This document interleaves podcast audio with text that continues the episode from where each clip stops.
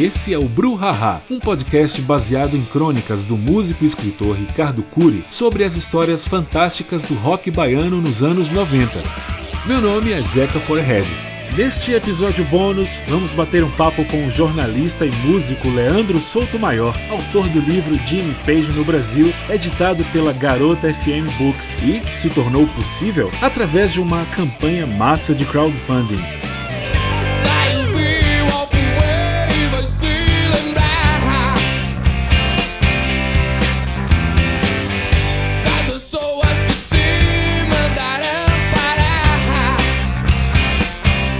Leandro trabalhou nas rádios Band News, Fluminense FM e Cidade, nos jornais O Dia e Jornal do Brasil. É autor também do livro Heróis da Guitarra Brasileira, junto com Ricardo Scott. Além de tudo isso, ele é ainda sócio e curador da Casa Beatles, um bar-museu em Visconde de Mauá, no Rio de Janeiro. O livro Jimmy Page no Brasil traz histórias sobre Jimmy Page aqui, em terras brasileiras, através de depoimentos de músicos, jornalistas, amigos e fãs. E como vocês sabem, a gente por aqui adora Mr. Jimmy Page, né? Leandro, meu irmão, bem-vindo. Obrigado por estar com a gente aqui no Bruhaha. Eu que agradeço a oportunidade, especialmente nesses tempos em que falar de cultura, de música, de livro tem sido tão relegado a segundo, terceiro e últimos planos. Pô, só parabenizo a iniciativa e agradeço a oportunidade de a gente estar aqui batendo um papo sobre esses assuntos. Maravilha, Leandro, meu irmão, o que eu quero saber de você, antes de mais nada, como foi que o Led Zeppelin entrou na sua vida? Como foi que você conheceu a banda, começou a curtir? Conte pra gente. Ah, desde jovem eu já gostava de música, meus pais ouviam muita música, especialmente Beatles em casa. Aí, junto dos grupos de amigos na escola, né, em algum momento surgiu o Led Zeppelin, foi através daquele disco 4,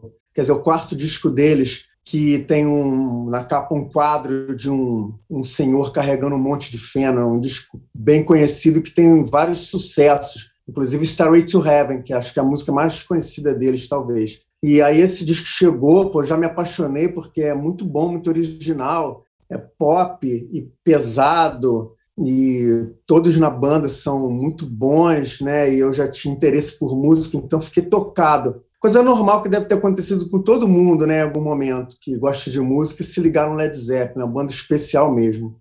E, pô, eu cheguei a ver no cinema, porque o filme que o Led Zeppelin fez para o cinema nos anos 70, ele voltava a cartaz de vez em quando e era exibido. Aí, durante os anos 90, eu consegui uma oportunidade de assistir o filme que no Brasil ganhou o título Rock é Rock mesmo.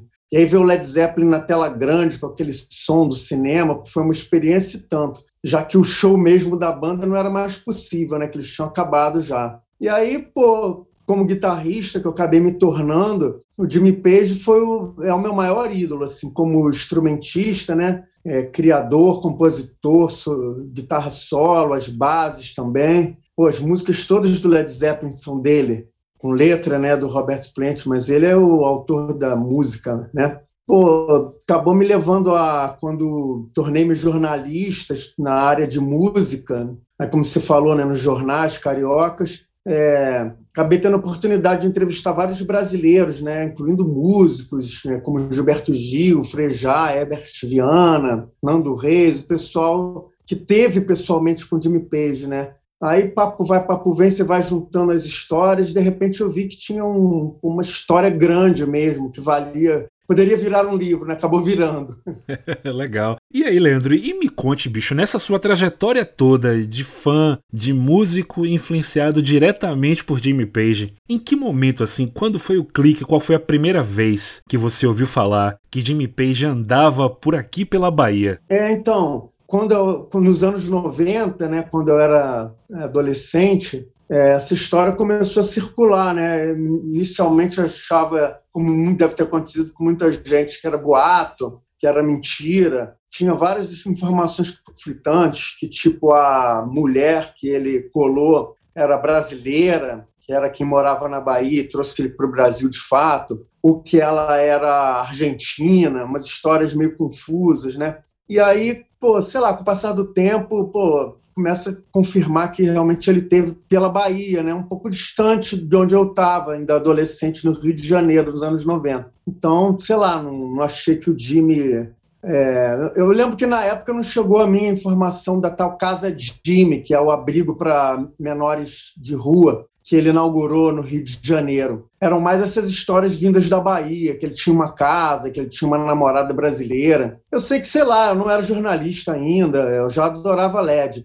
Mas, cara, foi, foram, foi passando os anos, vão passando outras histórias. Eu lembro que já nos anos 2000, e aí eu já trabalhava é, nas redações, o Jimmy chegou aí no Rio de Janeiro fazer umas é, ações de caridade para a ONG, é, da Casa Jimmy, né?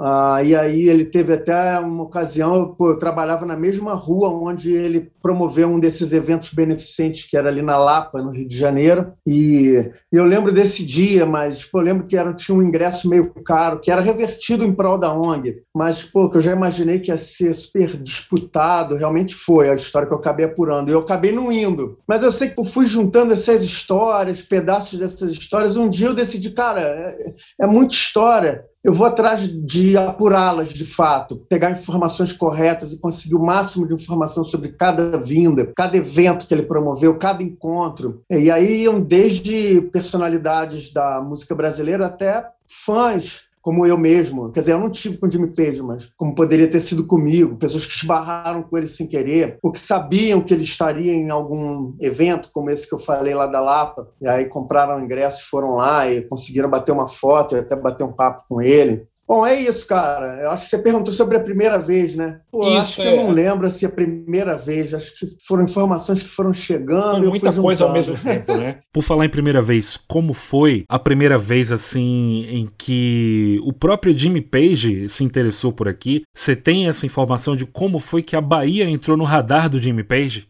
Sim, eu tenho essa informação. A primeira vez que o Jimmy se interessou pelo Brasil, na verdade, foi pelo Rio de Janeiro. Ele foi de férias, é até uma vinda meio obscura. Nem muita gente sabe, é uma vinda que não pô, ficou tão badalada como as vindas depois na Bahia, nos anos 90 e 2000. Mas ele chegou a passar o Réveillon aqui no Rio de Janeiro, de 79 para 1980. Foi uma viagem de turismo e ele chegou a ficar na casa do Jim Capaldi, que é um músico inglês que estava aqui pelo Rio de Janeiro, casado com uma carioca, da época do Led Zeppelin, ele era da banda Traffic. E aí tem essa vinda. Essa foi a primeira vez. Ele veio por férias, é, já sabendo que tinha esse amigo dele no Rio. E, cara, olha que curioso. O Robert Plant, nos anos 90, veio cantar no, no Brasil e ficou fascinado com a plateia brasileira, né? Como é até uma fama que as plateias brasileiras carregam, de ser muito receptiva, né? E quando ele, você vê um show solo, Robert Plant, vocalista do Led Zeppelin,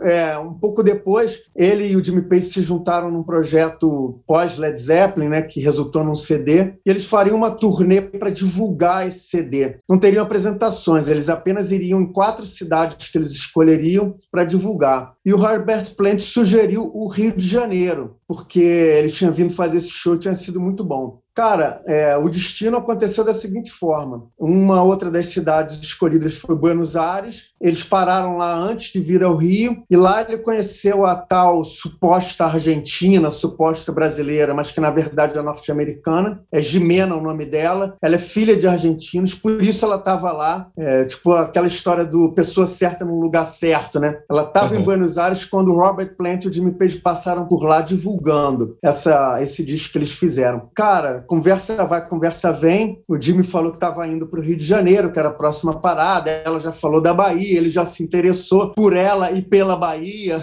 E acabou que ele veio para o Rio e ela acabou levando ele para a Bahia. A Jimena, apesar de norte-americana, ela apaixonou-se pela Bahia também. Ela até na entrevista que eu consegui com ela, ela fala que o, chegou na Bahia com 20 anos e diz que nunca se sentiu tão em casa que o coração dela é baiano. É, ela deve ter, imagino que ela deve ter falado com muita empolgação para o Jimmy Page sobre a Bahia, né? E aí ele foi para lá, para ir, né? Conheceu Salvador e Lençóis, no interior, né? Eu fui tanto em Salvador quanto em Lençóis, atrás de entrevistas para o livro, em pessoas que estiveram com ele na época. Consegui muito material, pô, também me, me encantei, me emocionei com as duas cidades, né? Deu para fazer bastante coisa. Em Lençóis cheguei mesmo aí na casa dele, né? Porque ele é, construiu uma casa e comprou uma outra. Acabei conhecendo os inquilinos dele. Ele não estava lá, né? Mas ele aluga casas.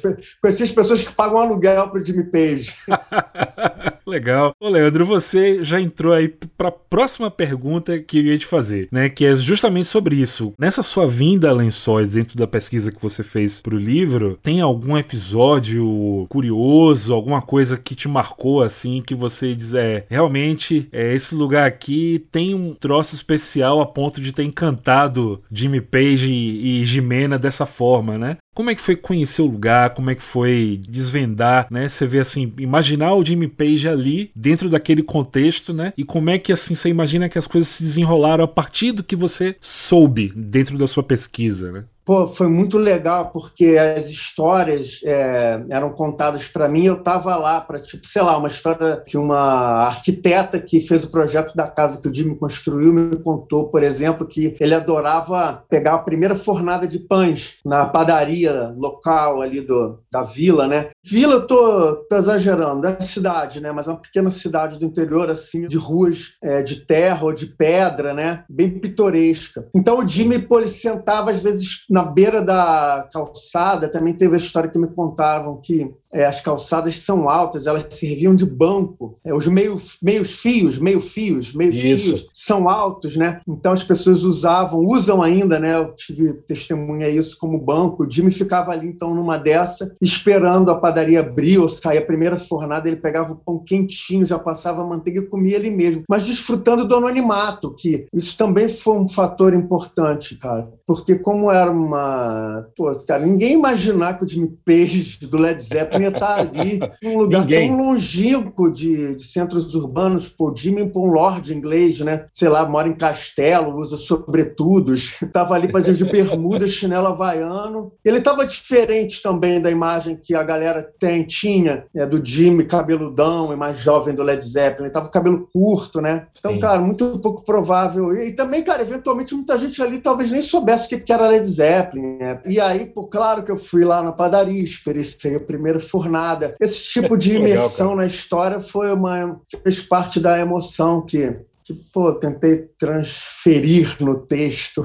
sim, sim, legal, legal, legal. Agora, Leandro, outra coisa, assim, nesse seu mergulho, o que é que você imagina, assim, que na música e na cultura da Bahia tivesse impressionado o Jimmy Page, assim? Dentro do seu estudo, você conseguiu detectar esse traço, assim, de que em algum momento da, da permanência, da vivência do Page por aqui, isso tivesse atingindo ele de alguma forma? Pô, com certeza eu acho que ele se interessou mesmo pelas músicas mais, sei lá, é, brasileiras, do tipo do Gilberto Gil, da Daniela Mercury ou da Margarete Menezes, do que, por exemplo, do Herbert Viana, do Frejal dos Titãs, com quem ele também se encontrou, que eram mais rock. Acho que ele é, se ligou mais com uma coisa mais percussiva, rítmica, e certamente foi com esses artistas baianos que eu citei inicialmente, o Gil, a Daniela Mercury e a Margarete Menezes, com quem ele teve mais contato. E ele tem entrevistas que eu peguei, transcrevi no, no livro, né, como parte da pesquisa, que ele deu para veículos de imprensa tanto nacionais quanto internacionais, falando de, do, do fascínio dele ao descobrir a, a capoeira, e o berimbau, porque dá para imaginar ele interessado por instrumentos exóticos, né? Por vídeo essa, essas idas dele ao Oriente e tal, que são conhecidas Sim. na biografia dele do Led Zeppelin. Dá para imaginar ele ficar fascinado com o berimbau. Então eu acho que é, acho não para confirmar ainda mais isso, é, alguns anos depois, isso foi já em 2010, como uma consequência desse interesse, ele já nem estava mais com a Jimena nessa altura, mas ele fez um tour, fez visitas é, a três escolas de samba do Rio de Janeiro, ah, é, meio que aparecendo de surpresa e alegando estar buscando influências ou informações. Ou... Disse o Ivo Meirelles da Mangueira, né, o músico Sim. Ivo Meirelles, presidente da Mangueira, que recebeu o Jimmy lá na Mangueira, que ele chegou a né, dizer que ia gravar com a bateria da Mangueira no disco seguinte que ele lançaria Nunca lançou.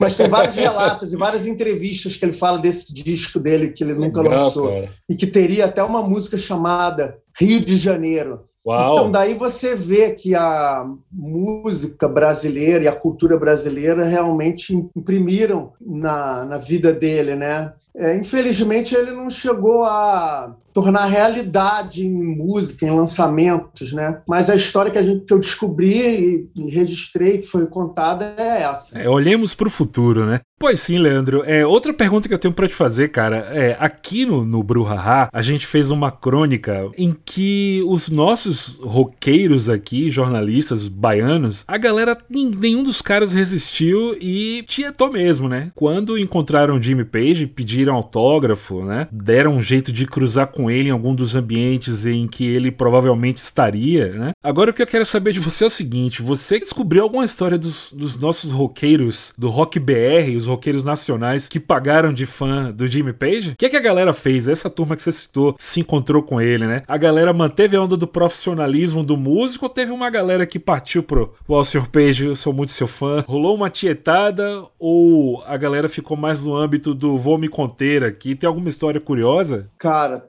todas as maiores estrelas da música brasileira tornaram-se adolescentes fãs tietes, esse músico grandioso que é o Jimmy Page, que com certeza marcou a vida de muitos deles, especialmente de, quando você fala rock BR, eu já relaciono aos anos 80. E vários da geração do rock anos 80 estiveram com o Jimmy, deram seu depoimento para mim. É, esses especialmente que eram adolescentes quando devem ter descoberto o Jimmy, o Led, Agora, assim, com toda a elegância, né? E chegaram e curvaram-se diante do Jimmy, falando, cara, muito obrigado, sei lá, obrigado por existir.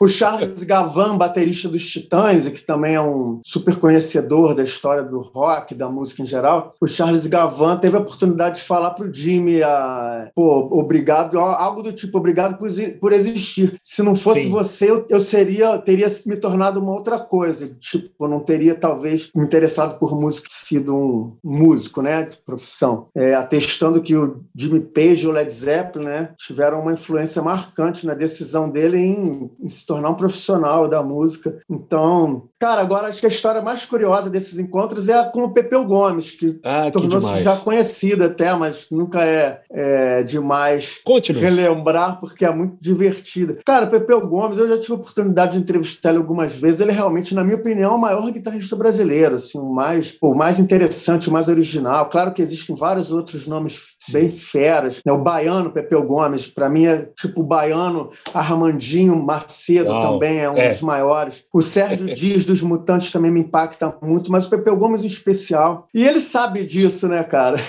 Uhum.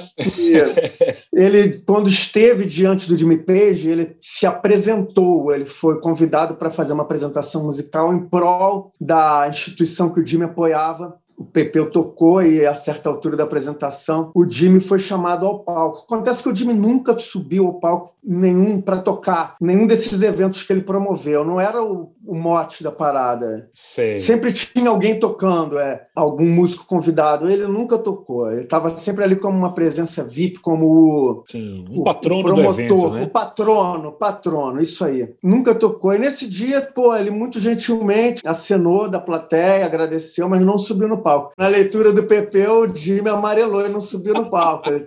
e o Pepe é. falou: Isso é uma coisa normal que acontece com muita gente quando fica diante de mim. é compreensível.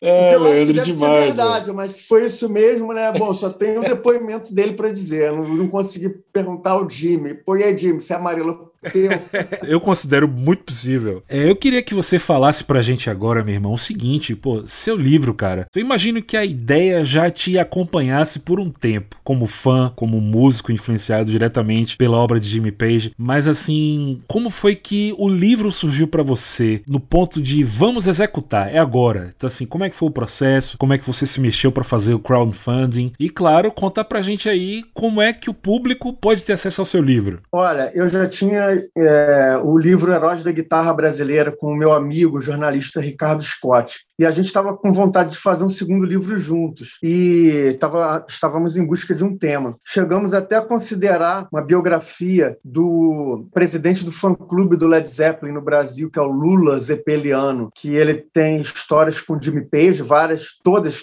né, estão no livro, mas também com outros astros do rock internacional. A gente também pensou em fazer algo do tipo Almanac do Fã, a gente estava com várias ideias pipocando. Mas até quando o, o, o Lula, do fã-clube do Led Zeppelin, o Zeppeliano fã-clube, quando ele começou a me detalhar as vindas do Jimmy é, e arrumar toda aquela história que eu já tinha escutado aqui e ali, estavam meio cotadas durante anos e anos, né, ouvindo falar de Jimmy Page no Brasil, cara, eu achei que esse assunto ele se impôs como mais relevante e precisava ter esse livro. Pô, pelo menos eu como fã gostaria que esse livro existisse. E essa foi a hora que, que eu decidi. E aí acabou que eu me mudei do Rio de Janeiro para Visconde de Mauá, no interior do estado, me distanciei do Ricardo, ao mesmo tempo ele começou a tocar outros projetos pessoais dele e eu acabei fazendo o livro sozinho. Bom, ele acabou escrevendo um capítulo bem relevante no livro, né? Claro, eu convidei ele para escrever um capítulo do livro que é a esmiuçando a biografia, ou desculpe, a discografia, não a biografia, a discografia do Led Zeppelin no Brasil, que é diferente da original inglesa. Tem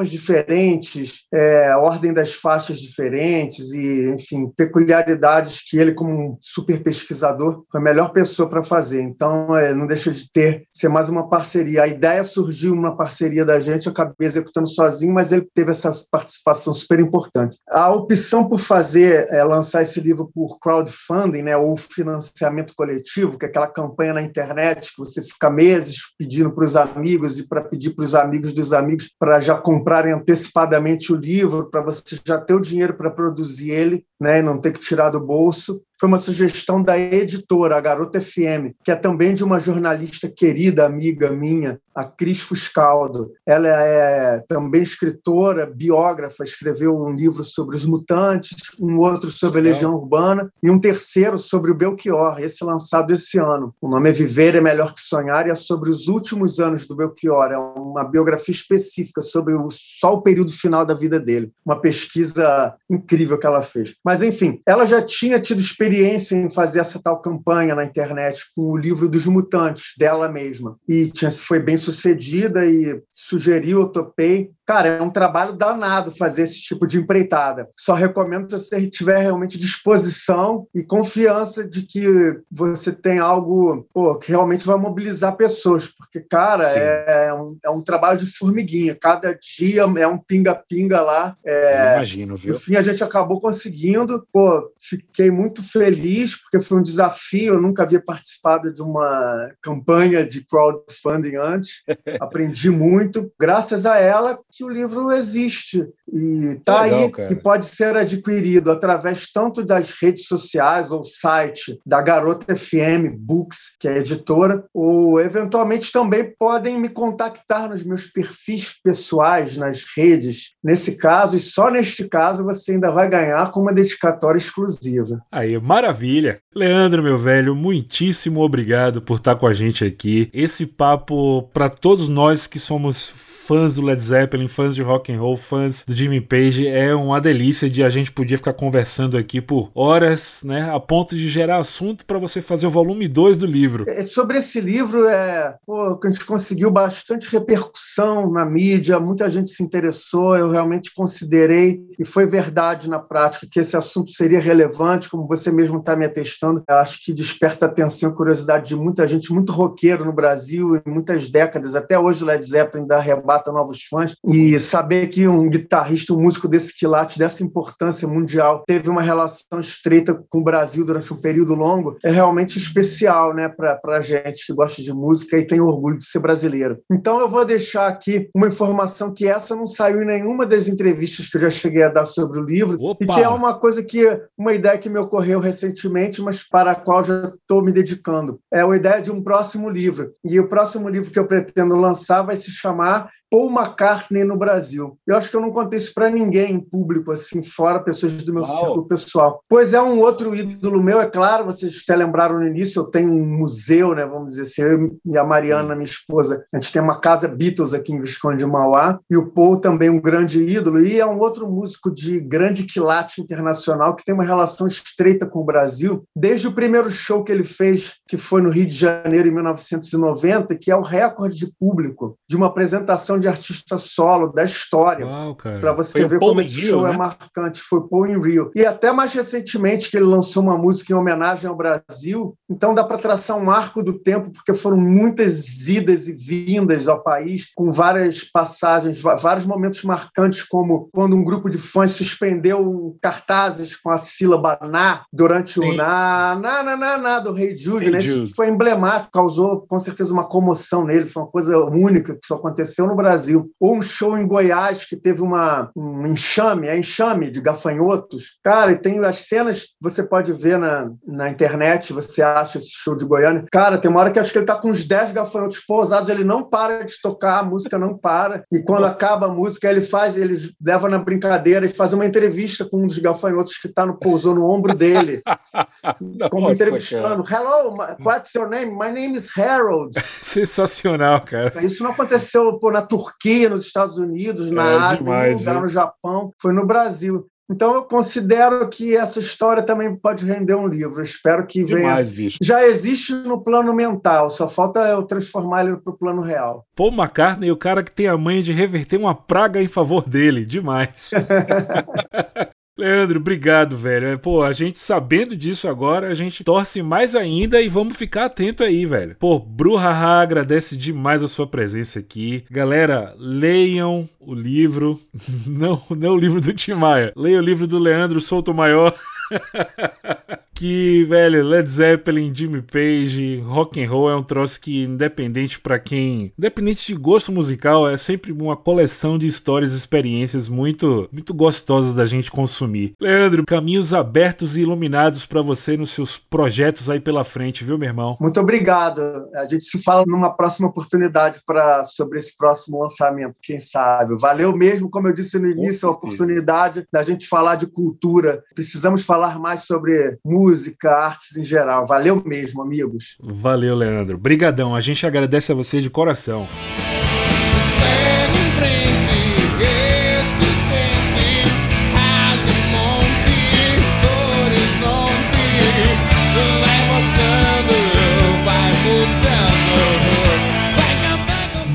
Haha é um podcast original da Súbito, apresentado por mim, Zeca Forehead.